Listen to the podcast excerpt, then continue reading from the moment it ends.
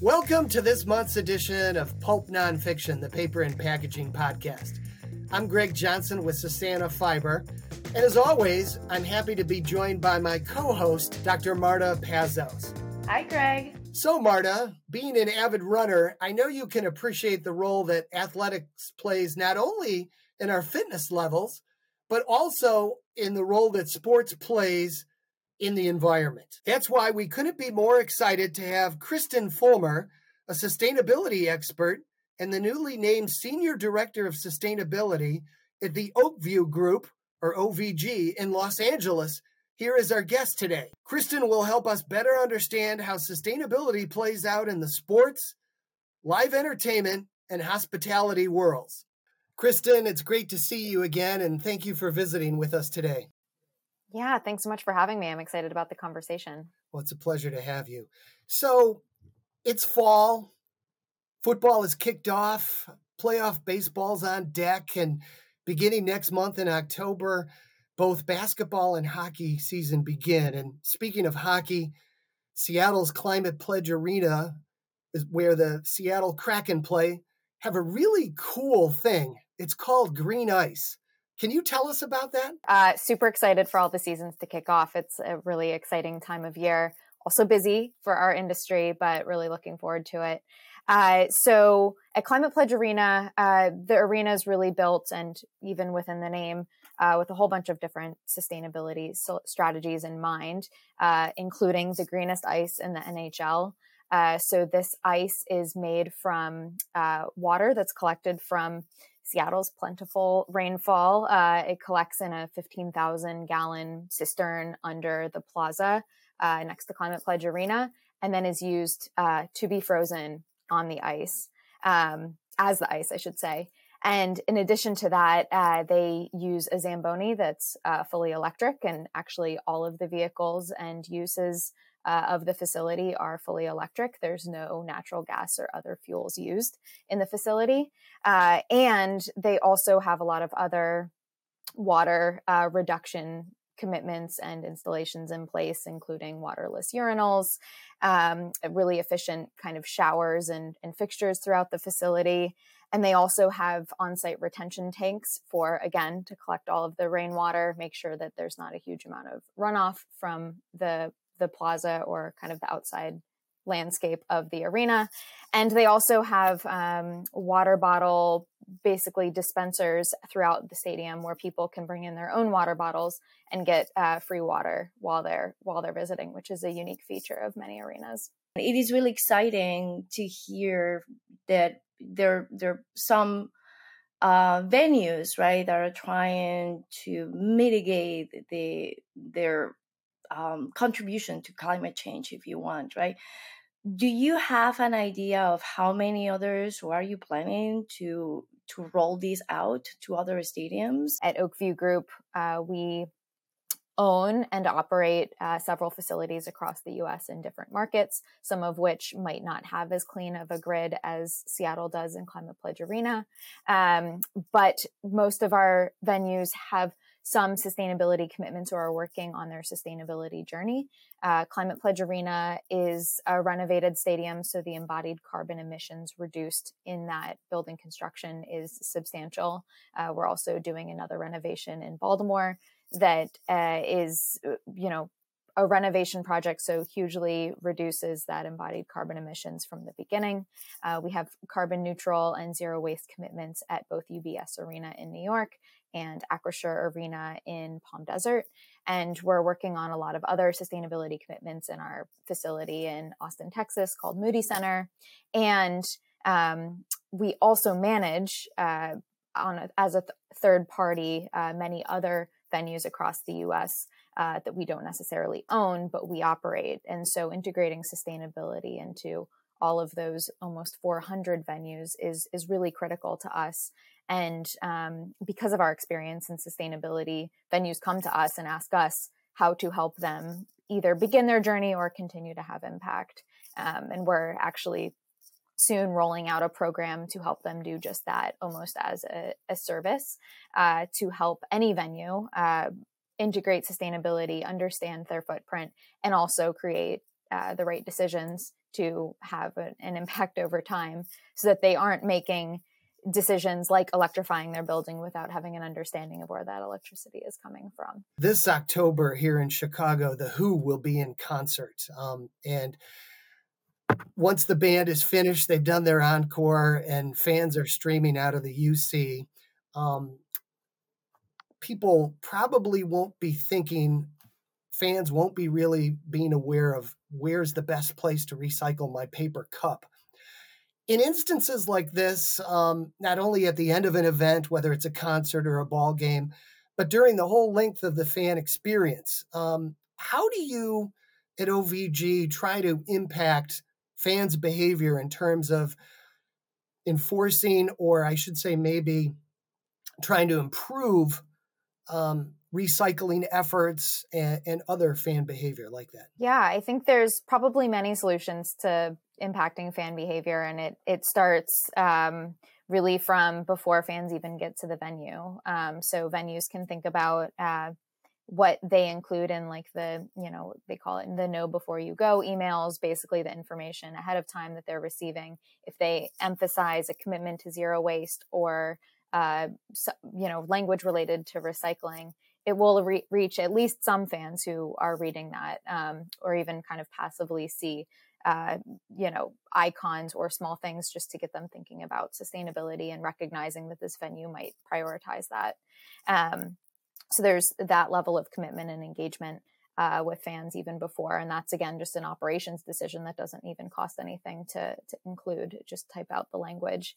Um, another element might be related to the artists themselves. So uh, many bands and uh, entertainment just in general are starting to partner with environmental organizations that can help them talk about the importance of you know their commitments to environmental issues whether that's recycling zero waste or something related to energy or something related to protecting the oceans, whatever that might be. Um, and so I think that's a really effective way to reach fans because they're not there to see the building usually. They're there to see the entertainment. And so coming from the entertainment themselves is really helpful. Um, but i think operationally buildings can set themselves up to make it really easy for fans. And i think that's the important part is the ease and sometimes making it fun too. Uh, so you know we see different events um, worked at like the major league baseball all-star game or the super bowl you know the events related to the super bowl engaging fans outside. These are times where you can actually make sustainability fun uh, make recycling fun. I think uh, the waste management open uh, does that really well and just engages people and makes sustainability kind of part of the experience. Um, so that's the ideal, but at the very least, making it easy. Uh, so having you know very clear signs, very accessible bins, disposal points, um, and so making it so that there's really not a question that someone doesn't have to stand at a bin and think for more than a millisecond of where their cup should actually go. Um, and then the other point is, you know, in addition to setting up the space is properly the venue's procuring that those materials is really important. So if we want to incentivize people to recycle, we probably need to make sure we have recyclable products in our facilities. Uh, so um, making connecting those two dots and then making sure they coordinate with each other on procurement as well as uh, disposal is is really important. Kristen, those are all great points. What would be an example of a fun type of uh, an experience that you could um, use at an arena to induce fans to recycle more? Well, one, people love free stuff. So if you can incentivize them playing some kind of game, recycling identification Contest. game, even exactly, even like on the Jumbotron or just on, uh, you know, outside on the plaza or um, somewhere throughout the concourse, and they can win something free with it they'll you know kind of passively learn something potentially as well. Uh, so i think those are all fun things. I've seen you know a basketball shoot the plastic bottle into the goal type of um, type of game. And i was actually just recently at coors field in uh, denver for the the colorado rockies and they did some really interesting it was not related to recycling it was more related to energy reduction but they did on the jumbotron had a player talk about named as many different energy efficiency solutions as he could think of on the Jumbotron. And then they had a fan try to beat the number that he had listed. And that was sponsored by I believe, the local utility company. And so that's a great way to uh, get people engaged and probably passively learning something. Yeah, that's that's definitely interesting um, to hear all that. And also, I have to say that I find it a little sad that we have to go to the to those lengths of making it so easy, you know, for people. Like we we have to be treated like kids. That unless you make it easy for us, we will not go to an extent to do something that it should be right for the planet. Because right now, the, yeah, there is still that difference, that huge difference between what gets collected and what actually gets processed. If I don't believe that that's going to get processed, chances are that a lot of people won't either. It's a difficult challenge. And, you know, I hear those types of comments, not just necessarily from fans, but even from operators of our buildings. I would guess that part of their answer uh, is one related to making that investment as a venue to have staffing in place to help sort it in the back of house, um, to engage fans in the front of house to make sure that it happens and reassure them of that, but also then have the accountability to know what is happening to that waste and to make changes uh, when when you don't think something is right or you don't believe it's going to that right the right point. So having a point person in the venue to reassure the programs in the front of house that yes, please continue to do this while also making sure that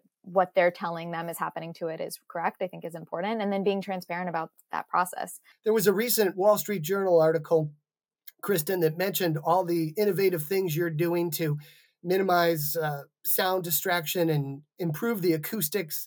They mentioned a Billie Eilish concert this past February that had some rave reviews regarding the sound um, at the UBS Arena in the New York City area, an arena that you work closely with. Could you tell us a little bit about that? Yeah, for sure. I mean, I think, you know, on the whole, uh, as you know science and technology basically get better in these these topics of sound quality and even just understanding and measuring sound, we can just do better over time. Um, and, you know, so many arenas in the market, uh, you know, kind of get by and continue to book shows and continue to bring people in just based on their location or based on their reputation. Uh, but I, you know, we within OVG really want to focus on that experience, enhancing that experience, and really making it so that it's not just, oh, my favorite artist is performing. I guess I'll go to this arena, but I want to go to this arena, uh, and I'm excited to go to this space um, to enjoy it from a variety of different angles almost you know depending on whoever that artist is. Maybe it's your favorite and maybe it's not but hopefully you have a good experience either way. And so so much of that facility is just about the experience overall and integrating technology in all sorts of new and interesting ways both in you know how you uh, how quickly you can get through line to get concessions. Maybe there isn't a line.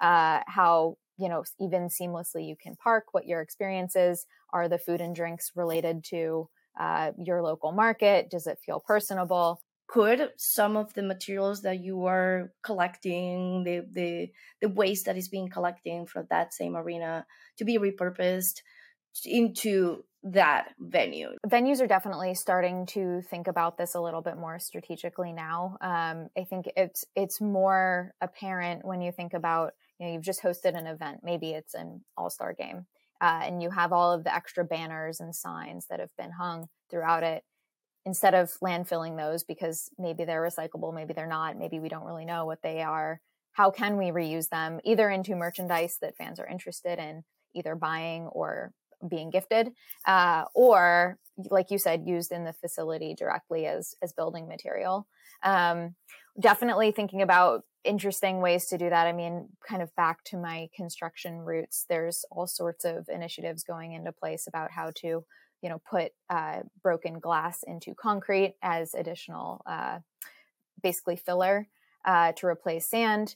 Um, so there's all sorts of interesting solutions that are out there that people are working on making sure are up to code and able to use um, for actual building material. But um, yeah, when I read the the Wall Street Journal article thinking about fiberglass, my first questions, of course, were about what that material really is, where we're getting it from, uh, and what the kind of background from a sustainability side is and will be. And so I think you know as we move forward and thinking about all of the new innovative solutions that are out there, also finding that balance between the most sustainable material is is going to be an important quality.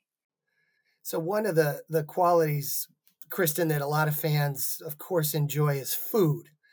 And uh, like a lot of people, I love peanuts and Cracker Jack, but obviously there's a trend towards more healthier food options. Um, here in the Midwest, the Kansas City Chiefs, for example, serve shawarma and uh, falafel wraps, and we all know about all the West Coast stadiums and arenas. Uh, they all seem like Whole Foods. Do we see, or do, I should say, do you see at OVG this trend continuing where there will be better for you food options? And, and do you see fans kind of embracing um, those healthier choices? Want to focus on providing high quality uh, and a lot of different options of food um, and allowing fans to make that own their own decision. And then of course on the back end we can capture that data analyze it and understand what trends exist based on the artist that's playing or based on the sporting event that it is and, and start to understand what types of different fans or visitors like different types of food so that we can provide that um, option instead. I think you know on the whole if we just don't think about the health component for a second and just think about the reduction in waste, that's such a huge opportunity for us to have an environmental impact. And so, no matter what type of food it is, we need to make sure that we are creating or you know making enough of the right times of t- types of food and less of the type of food that won't get purchased. In the rise of COVID, despite of I don't think that there is any confirmation that a case has been um, that a person has been infected because of touching a surface, but that has created a lot more waste in in general, right? Because we need more wrappers, we need more, we need more defenses, right, against potential infection, potential contraction of the virus, and and and yeah, a lot more things have gone to more disposable, more wrappers. So, can you have you noticed anything like that? And do you see it already going down? Can you tell us more about that? To answer your question, I think some of those things were, were tried initially. I would say most of it has been scaled back fairly quickly. Um, but that also means, you know, that most venues were still using ketchup packets before the pandemic, or a lot of them. Uh, and so, you know, there was no, you know, now we're quote back and we're still at catch ketchup packets or something that's still wasteful. And so, uh, out of the pandemic came a lot of you know touchless condiment dispensers and a lot of interesting features that uh, we didn't even have before and so i think that response has been really interesting but i think people are quickly realizing that the waste challenge is a longer term problem than the response to covid because we saw how quickly people did come back to venues once we opened them up um, on the whole and so uh, I think those responses are going to be what's what's top of mind for us in the future. Well, those are all good points, and um, Marta, thanks for bringing up waste. I know, um, Kristen, you're you're pretty familiar with what we do at Sustana Fiber, and our recycled products are added to all kinds of sustainable food and beverage packaging, from paper cups and carry-out containers to sandwich wraps, and even microwavable sleeves. What are your thoughts, if you could share them with us, on a lot of the venues now taking a look at replacing their plastic packaging with paper packaging?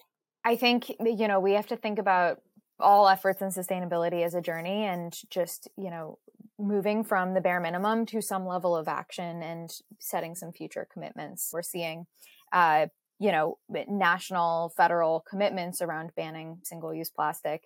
Uh, we're seeing cities and local governments do it. And, you know, we're starting to see our venues do that as well. Climate Pledge Arena, as an example, has a single use plastic ban by next year. And so these are all elements in place that we need all of the solutions to exist, like recycled paper, uh, potentially, you know, recyclable and recycled uh, metal aluminum options, as well as reusable options uh, and biodegradable options as substitutes for uh, at least getting away from landfilling items. The word biodegradable when used in plastics is that it has become what I consider a danger, right? Because people see biodegradable and they are like, oh, banana peel, which, you know, it would actually go against everything that we need to do for packaging, which is it can, it has to maintain its integrity to protect the product, right? Therefore, it can't be biodegradable like a banana peel. So, how are you dealing with uh, these new, you know, compostable, biodegradable when it comes up to collection of waste in such big venues? The short answer is that it's really, really hard. Uh, and all of our venues uh, not only have you know are at the mercy of different municipal uh, municipalities and infrastructure um, but they're also being approached by all sorts of vendors uh, that have you know different qualities or claim different qualities related to sustainability and so navigating that is is a really big challenge that um, you know sometimes we all necessarily don't know the right answer um, but have to make either the most informed decisions or ask the most informed questions about getting to that right outcome. Um, but i also think in this a little bit kind of confusing market on this topic, it's important for us to try different options and understand what actually works and what makes sense. We have to kind of, I think, be open to all of these different products and at least understand where they're coming from and what their environmental impacts are. Um, and continue to be open to new ones. And so I think that's the challenge in our industry is you know securing a long-term partnership or um, some of these uh, just agreements with using certain products over another without kind of fully understanding the, the full picture. So i think it's important for us to try different things out. Sure. Well that's well said kristen. Um, on another topic, um, there are a lot of older arenas, concert halls, and convention centers that use vast amounts of energy. Um, what are some things that OVG does to help not only these older venues, um, older generation facilities, but also uh, the newer venues in terms of minimizing energy usage. At OVG, well, I, we talked about Climate Pledge Arena, which is in a renovated stadium. It's the old Key Arena. They kept a lot of the building structure uh, really impressively so, actually. Uh, and so a lot of the steel and concrete uh, that held the embodied carbon, which is of course a huge component of a, a, building's footprint from the beginning, was was maintained. So we reduced that off the bat. Since they have hockey in there that requires a decent amount of refrigerant to keep that ice cold. And so that does include and take up a lot more energy consumption than in other buildings. So I think we just need to spend a lot more time thinking about where that energy is coming from and using a lot of our resources to drive clean energy solutions which ones are the most difficult to reduce? You, know, you can reduce scope one and two just by better procurement decisions. Yeah. Right. And then, um, so if you're procuring renewable energy, that that helps a lot. The bulk of the carbon emissions is in scope three. Uh, so fan travel is hugely significant. So if you count that within your footprint, um, people traveling to and from the venue, that's of course a huge component. Um, if you also quantify uh, team tr- and artist travel uh, there and back also very significant. Those that's a lot of gray area there of defining kind of where that footprint begins and ends. It seems today for a number of reasons including economic we're seeing sort of a back to the future sort of a shift back to multi-purpose arenas. Um, from a sustainability perspective are, are there reasons for that, uh, especially with some of these retra- retractable roofed or dome stadiums? Overall, venues are a resource to their communities. And so, if they are centrally located, easily accessible, and everybody knows where they are, their use should be maximized. Um, it's it's kind of silly to have venues that sit uh, open or unused for uh, most of the year. And so finding efficient solutions um, or efficiencies to those schedules of operation makes sense from a staffing perspective, from an energy consumption perspective and just like the efficiencies of how that building operates. Um, and I think that that's important, uh, but it's also really difficult. So, you know, many arenas that, you know, we either manage or work with have multi tenants, both, you know, one or two different t- sports teams, as well as concerts in between that. And even the facilities that just host uh, concerts and other events uh, have a huge amount of transition that happens between those event, events. And so, um, I guess on one hand, you have a facility that's designed specifically for one use and it's only used for that one use. You're not going to have a lot of transitionary time in between, which probably causes waste and additional energy consumption and transportation. Um, but on the other hand, uh, you, you know, if you have kind of a multi-use uh, facility and lots of events happening, maybe multiple events happening per day, there's a huge amount of activity there um, and it all happens in one space. You can use the same staff you can use the same vendors. Um, so i think there's pros and cons to both. Kristen, what would you say is the number one sustainability concern of OVG's clients and and what are you doing to address that concern? There's a lot of concerns um, about sustainability, especially based on where you are. So, you know, if you're in a desert location, chances are you're thinking much more about water conservation than when you're in, I don't know, Florida and you're thinking more about ocean plastic. Um, so, I think that the concerns do kind of differ uh, depending on where you are. Um, I think the overall concern is that they know they need to be doing something and don't know where to start. Um, so I think that's the number one concern is not knowing necessarily where to start or where to take action first. But I think what's top of mind for most people, and it's you know been a huge component of this conversation, and rightly so, is waste. So waste is very visible. People see it. People know that it's bad, and it's been part of the conversation for decades. Um, where carbon emissions you can't see, you can't feel, you don't really have a good understanding of the quantity and um, you don't necessarily know how to help reduce it. I agree with you. I, I feel that sometimes we put way too much emphasis to waste and don't look at the big picture. I mean, don't get me wrong. I think that the waste is, is definitely a, a an issue that we need to deal with. But one thing that I really liked to hear is that people come humbly saying we don't know where to start and that i believe that that is a great thing honestly because people are realizing we need to do something we're here to learn what. Absolutely. Good point marta. And speaking of points i was wondering kristen do you have any pointers for any professionals and as well as students who are maybe you know they've thought of sustainability especially in the sports or entertainment world but really don't know where to start? Any guidance you might be able to offer them? Just getting involved, I think, is is the biggest thing, and also um, just putting yourself out there and networking. Um, I know that everybody says that, but I think it's really important. And I would just say, um, just one small point is that I've every I think every job I've ever gotten out of grad school has been through LinkedIn connections, uh, sending messages back and forth on LinkedIn, having conversations with people. So, highly recommend uh, doing the kind of cold messaging when you find people that you're interested in talking to.